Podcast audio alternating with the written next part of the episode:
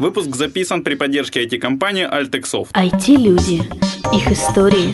Истории их достижений в подкасте «Откровенно про IT-карьеризм» с Михаилом Марченко и Ольгой Давыдовой.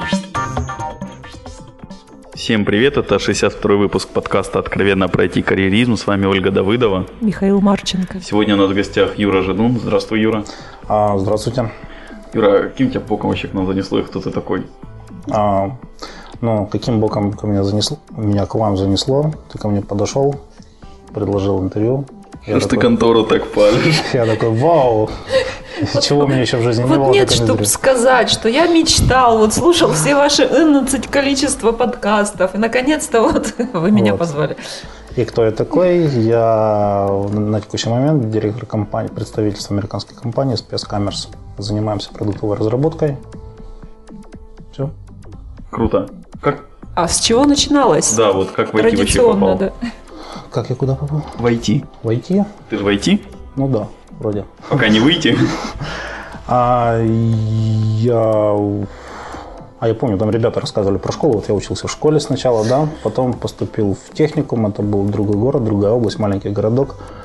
А потом институт, и где-то на третьем курсе уже начал работать. Ну, такой, как, как все, наверное, да? То есть ты не из Харькова? Я не из Харькова. А наехали. Ну да, Люмета, я знаю. Вот, и... А потом как-то одна, вторая, третья работа. Вот так вот и, начал.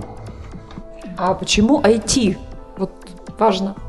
Ну, мне же было интересно. Когда я поступил в технику, мы собирали там всякие железки, синклеры тогда паяли. И это было вообще очень интересно, потому что все, что ты до этого знал, это калькулятор МК-61.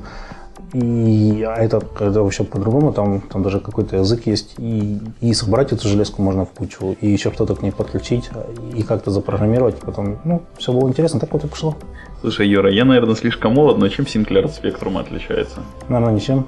Ага, окей. Названием, я так думаю. Я не знаю. Не, мне просто интересно было, то, что это примерно из одного времени, я не уверен, это одно ну, и то же. Тебя просто тогда вообще не было, да? Это в каком году было, Юра? Это было начало 90-х. Я уже был, Оля. А, окей, а почему в Харьков выбрал поступать дальше? Какой-то контракт у нашего техникума был с Хире о том, что если там ты хорошо учился, у тебя есть желание, ты можешь сдать экзамены, пожалуйста, добро пожаловать поступай сюда. То есть я не могу сказать, что прямо этот контракт сработал, просто про это говорили, а поскольку про это говорили, ты же еще не очень смышлен в таком возрасте. Вот говорят про хире, значит надо хире, вот, ну, вот как-то... То есть пошел по пути меньшего сопротивления? Да, по течению, по пути. Все, ну. Кстати, а кто выбирал, что ты в эту технику пойдешь, сам или родители?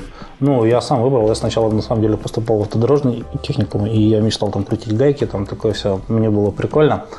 А, а потом что-то кто-то сказал, и я потом пошел, посмотрел на свой балл после курсов, по экзаменам, вроде балл проходной такой, пошел, перенес документы, они такие, ух ты, к нам пришел человек с хорошими баллами, давай. Это же на самом деле горный техникум, он не очень популярный, просто, ну там был, просто открылся. Из какого-то города ты не говорил? Кривой Рог, Днепропетровская область. Мы записывали вчера как раз музыканта в другом подкасте из Кривого Рога. Ну, ну. ну вот так вот и получилось. Понятно. А, окей, а как нашел, ты говорил, с третьего курса начал работать? Первую работу студентам найти в 2000, это 900 какой год был? Ну, где-то 97 или 98 Это, наверное, сложно было тогда? И как ну, этот процесс? Я академическими талантами не блистал, и да, мне было довольно-таки сложно, но как-то вот оно так получилось, что вот на кафедре нужно было что-то написать, и я как бы не один, я вместе с приятелем, мы взяли что-то и сделали. Оно как, как работает на выходе. Хорошо, давайте мы еще что-то сделаем. А на чем писали, если не секрет? Тогда это был Delphi, и ну, тогда это было очень модно. Мейнстрим. Наверное. вот, и вот датабейс была Interbase, и вот такие вещи писали, там что-то делали для кафедры. Как-то, ну, оно, вот это. Я, кстати, до сих пор иногда вижу вакансии Delphi программистов, причем уже на них начинают расти рейты наконец-то. Видишь, у меня такая была не так давно. Прикольно. А, хорошо. А куда вот дальше ты с Delphi двигался? По языкам, по компаниям, по платформам? А потом, когда я уже закончил институт, вернее, в последний курс, последний практический месяц, я перешел уже в обычную бизнес-компанию. Она занималась продажей периодики по городу Харькову. И я там работал точно таким же программистом. Это было тоже Delphi, тот же Interbase, только какие-то уже бизнес-задачки, которые нужны людям. Если это не работало, это волновало всех, ну, потому что оно должно работать, да. И и вот потом где-то через полгода у меня появилась вторая работа, как-то пытался совмещать. А, там уже было веб-программирование. Опять же, я как бы не особо талантливый, я просто больше стараюсь, ну, работаю, получается, не работаю. Чаще, чаще всего не получается. И вот там было, там уже был веб, там, по-моему, был PHP, ну, вот как-то так, такие базовые вещи. Потом я как бы бросил эти две работы, потому что это занимало уйму времени, практически нет личного времени, и устроился в третью компанию. Это была на тот момент Zone 3000. Там, там тоже как бы веб, Delphi немного. А потом уже перешел в DirectEDI, и в DirectEDI уже перешел на позицию PM. Да. Сейчас я когда смотрю на эту позицию PM, мне кажется, это смешно, какой там нафиг PM. А, а, а сейчас, ну, в общем... И, а в чем же тогда, почему тогда такой нафиг PM? Ну, бывают ну, же сейчас, junior спустя, PM. спустя время, да, ты, это вообще смешно. Ну, junior PM. Ну да, наверное, можно так сказать.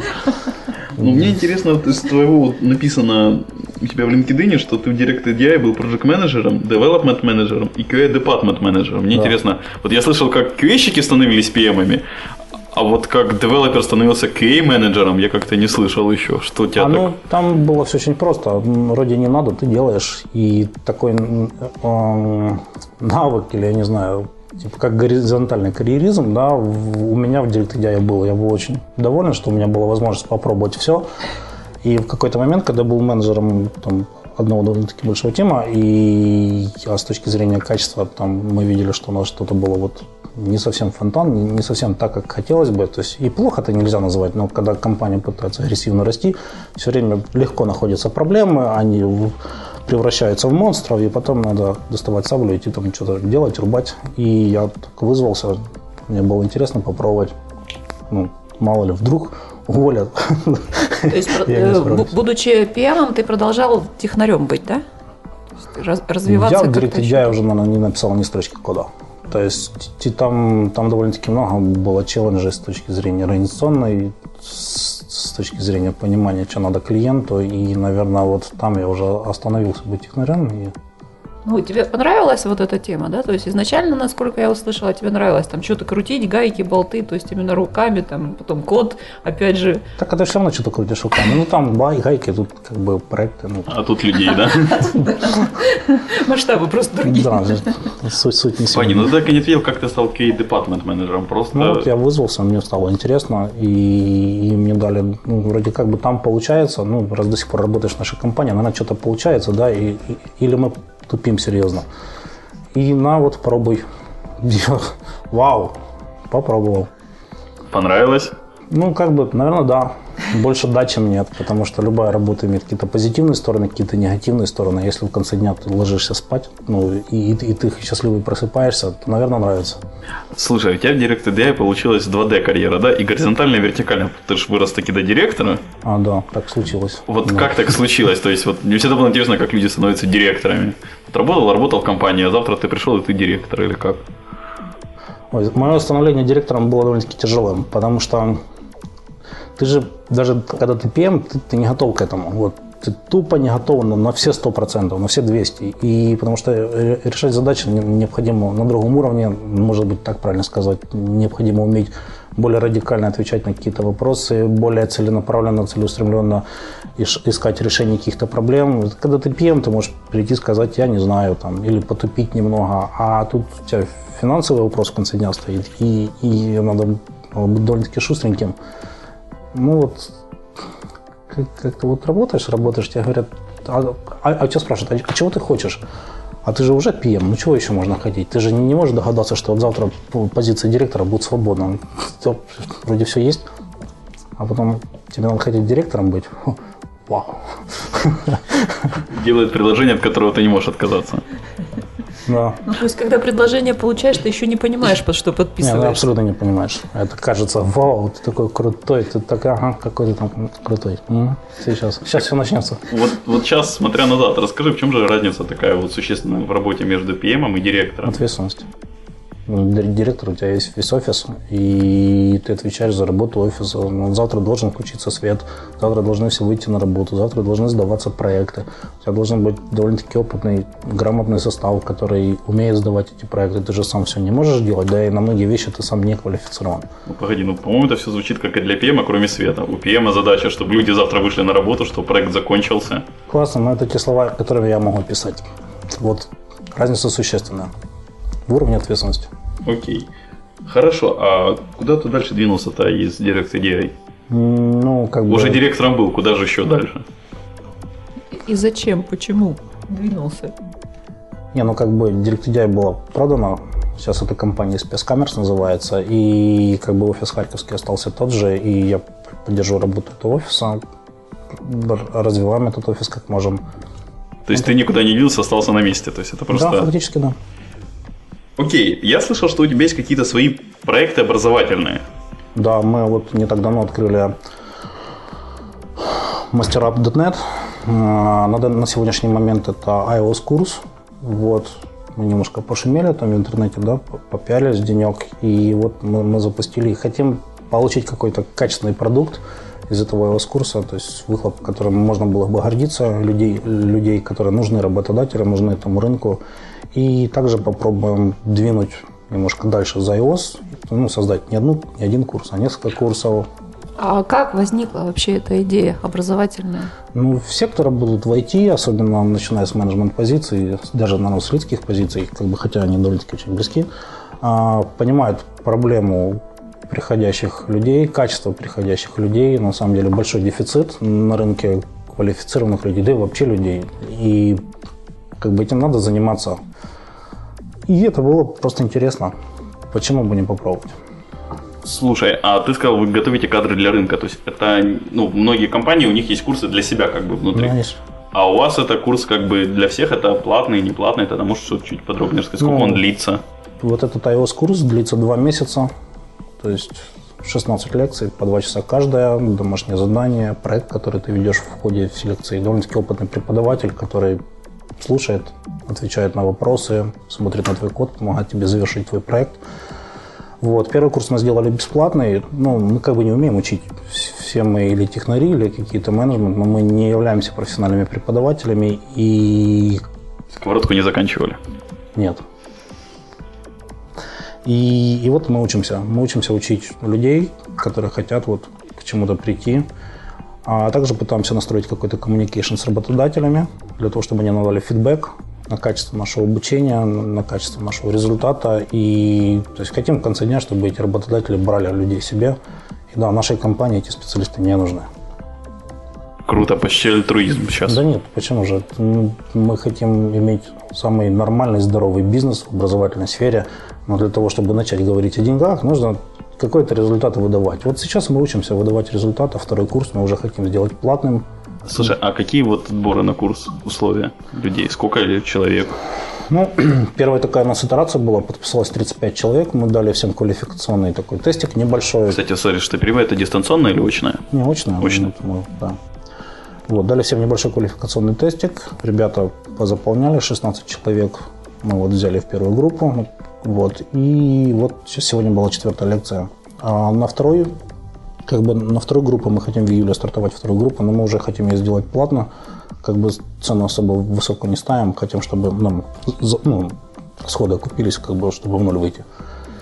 И вот. Еще, возможно, если получится, стартанем курс с андроидом. Слушай, у меня вот тебе вопрос насчет, кстати, цены образования. Я просто не так давно общался с одним из HR, харьковских рекрутеров, HR, я не уверен в градации, А, и человек как раз жаловался, что когда размещаешь объявление где-то, что нужен QA-специалист, сейчас на QA-щиков, какой бы опыт ты ни ставил, шлют резюме все, кто не попал. То есть водители, грузчики, разнорабочие, медсестры, ну вот, вот сейчас все, что, дескать, QA-щиком можно стать без особых талантов. А у вас есть какой-то план вот, сотрудничества, может, с такими людьми, то, что вот как раз за какие-то деньги люди, которые вот хотят попасть в IT, они уже не студенты, а выше. Ну, у вас есть ориентир на них или нет? Ну, нам еще рано про это думать. И что...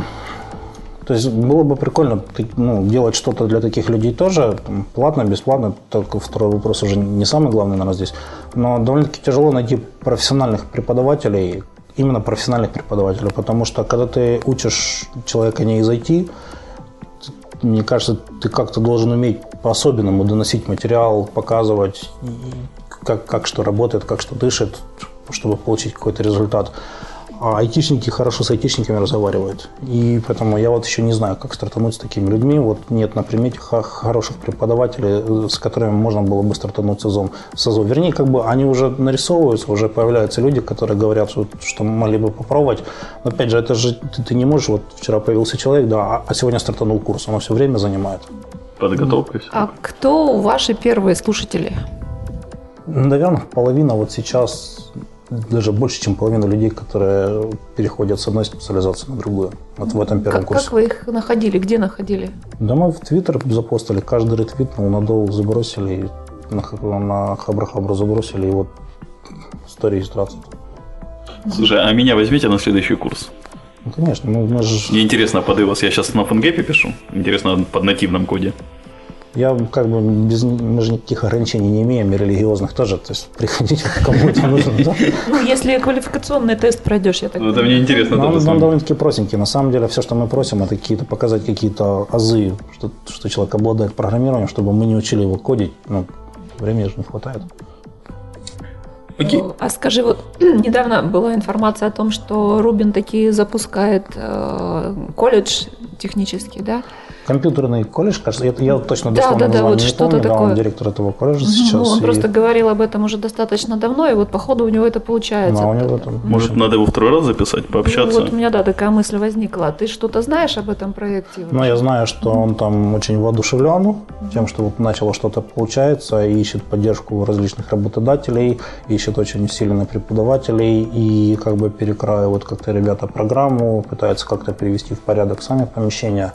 Но надеюсь, у него получится, потому что инициатива очень классная. Детей учить как бы надо, и а если привести хороших преподавателей, которые мотивированы к обучению, которым есть чем поделиться, то, мне кажется, просто шикарный проект. А как вообще вот идея готовить э, такого уровня специалиста? Не инженеров, да, как вот у нас, кто у нас айтишниками? Инженеры. А вот именно как он подошел. То есть Ну, я считаю, это очень правильная идея, потому что ну, не, не всегда программирование, оно очень-очень большое. И довольно-таки большое количество работы, где не нужны люди с высшим образованием. Довольно-таки большое количество, где нужно там делать простые сайты, возможно, делать какой-то простой кодинг, не принимать там архитектурных решений. Ну, возможно, ребята и смогут, но как бы в будущем. И, и это абсолютно нормально. Я считаю, это мысль имеет право на жизнь.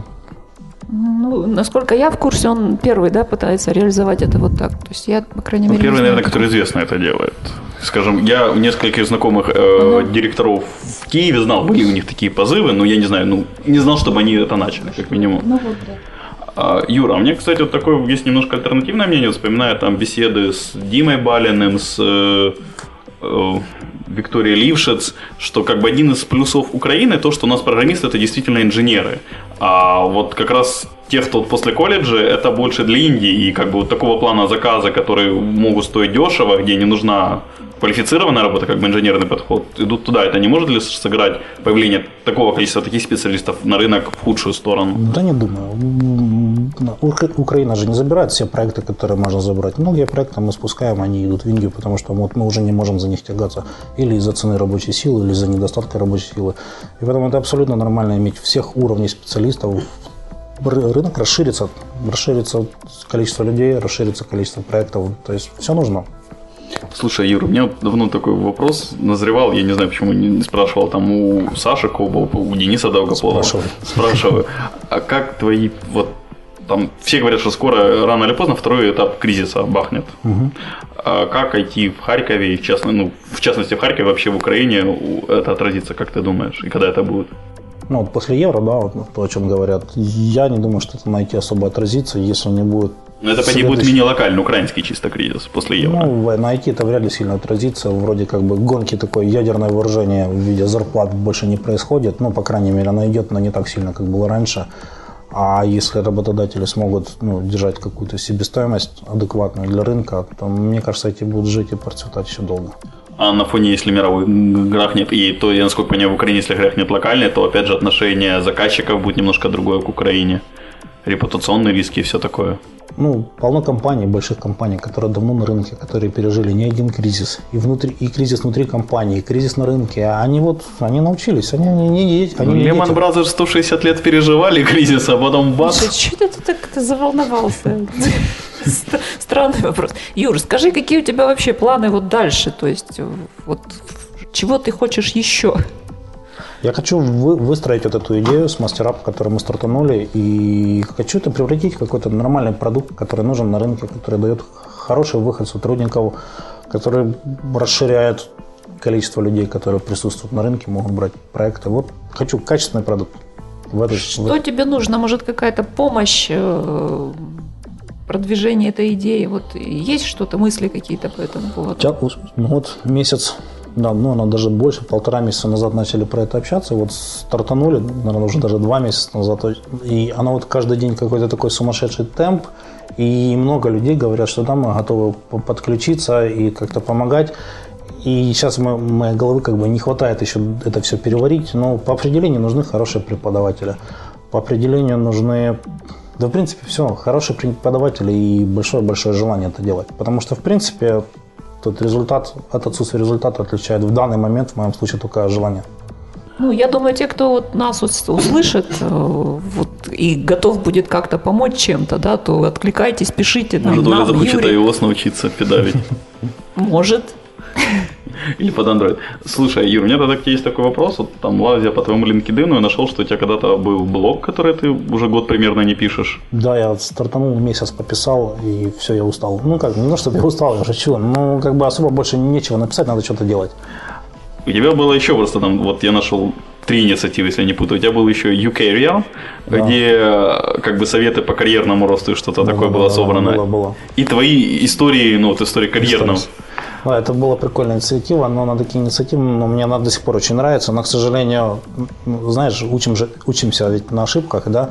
Для того, чтобы такие инициативы, как Историс, они продолжались, надо, надо вкладываться в них по полной программе. Ты не можешь ждать, что люди вот сами будут там регулярно туда постать. А, О, да. к сожалению, я, ну, я как бы, наверное, догадывался, но вот, наверное, не хватило чего-то у меня не хватило, да, для того, чтобы вот так вот постоянно бежать над этим проектом.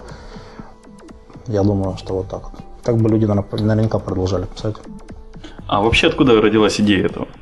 Да не с головы. Ну, как все идеи. Проснулся, фау, интересно попробовать, давай попробуем. Ну, судя по всему, это у тебя довольно часто бывает. Постоянно. Я не знаю. Не знаю, у меня как-то вопросы кончились из тех, что я готовился. Оль, может, у тебя есть что-то Чуть еще? ты мало подготовился.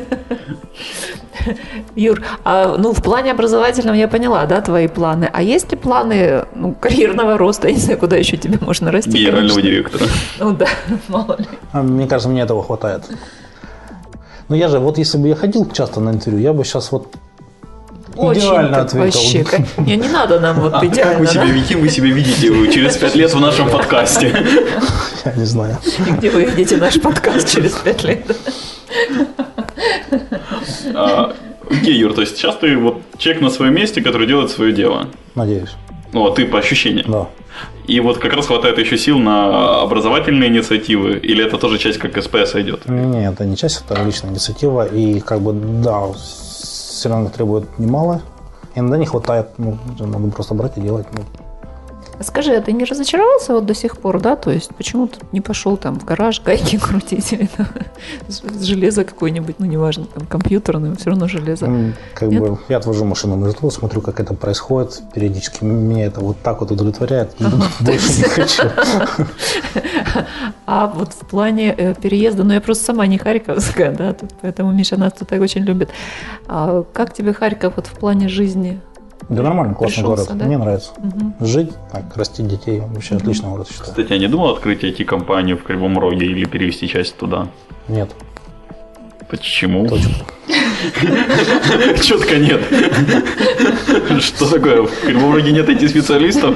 Нет, почему? Там наверняка кого-то готовят. Я сам знаю нескольких ребят, которые довольно-таки талантливые, оттуда работают или фрилансеры. КВНщики талантливые, насколько я помню. Ну вот, я как бы хочу здесь. Да, мне тоже очень Харьков нравится. Это так вот просто мне захотелось поделиться своей любовью к Харькову. Это хорошо, Харьков нравится. Может, вы его сохраните хотя бы. Так, все, хватит, завязывай. А, окей, я завязываю. Традиционный вопрос давай. Да, давай традиционный вопрос, Юр. Посоветуй две книги нашим слушателям. Да, я обещал посоветовать одну книгу, я помню. И эта книга Наполеон Хилл «Думай, богатей». А, Она мне очень нравится, и она такая, то есть, мне кажется, она для людей, которые, может быть, не имеют особенных каких-то талантов, но которые готовы работать. И вот для меня она много значила, я пару раз прочитал, и вот это меня прилично стол- столкнуло с местом. Вторую не могу, наверное. Художественную можешь посоветовать какую-то, которую любишь. Лев Толстой «Война и мир». Супер.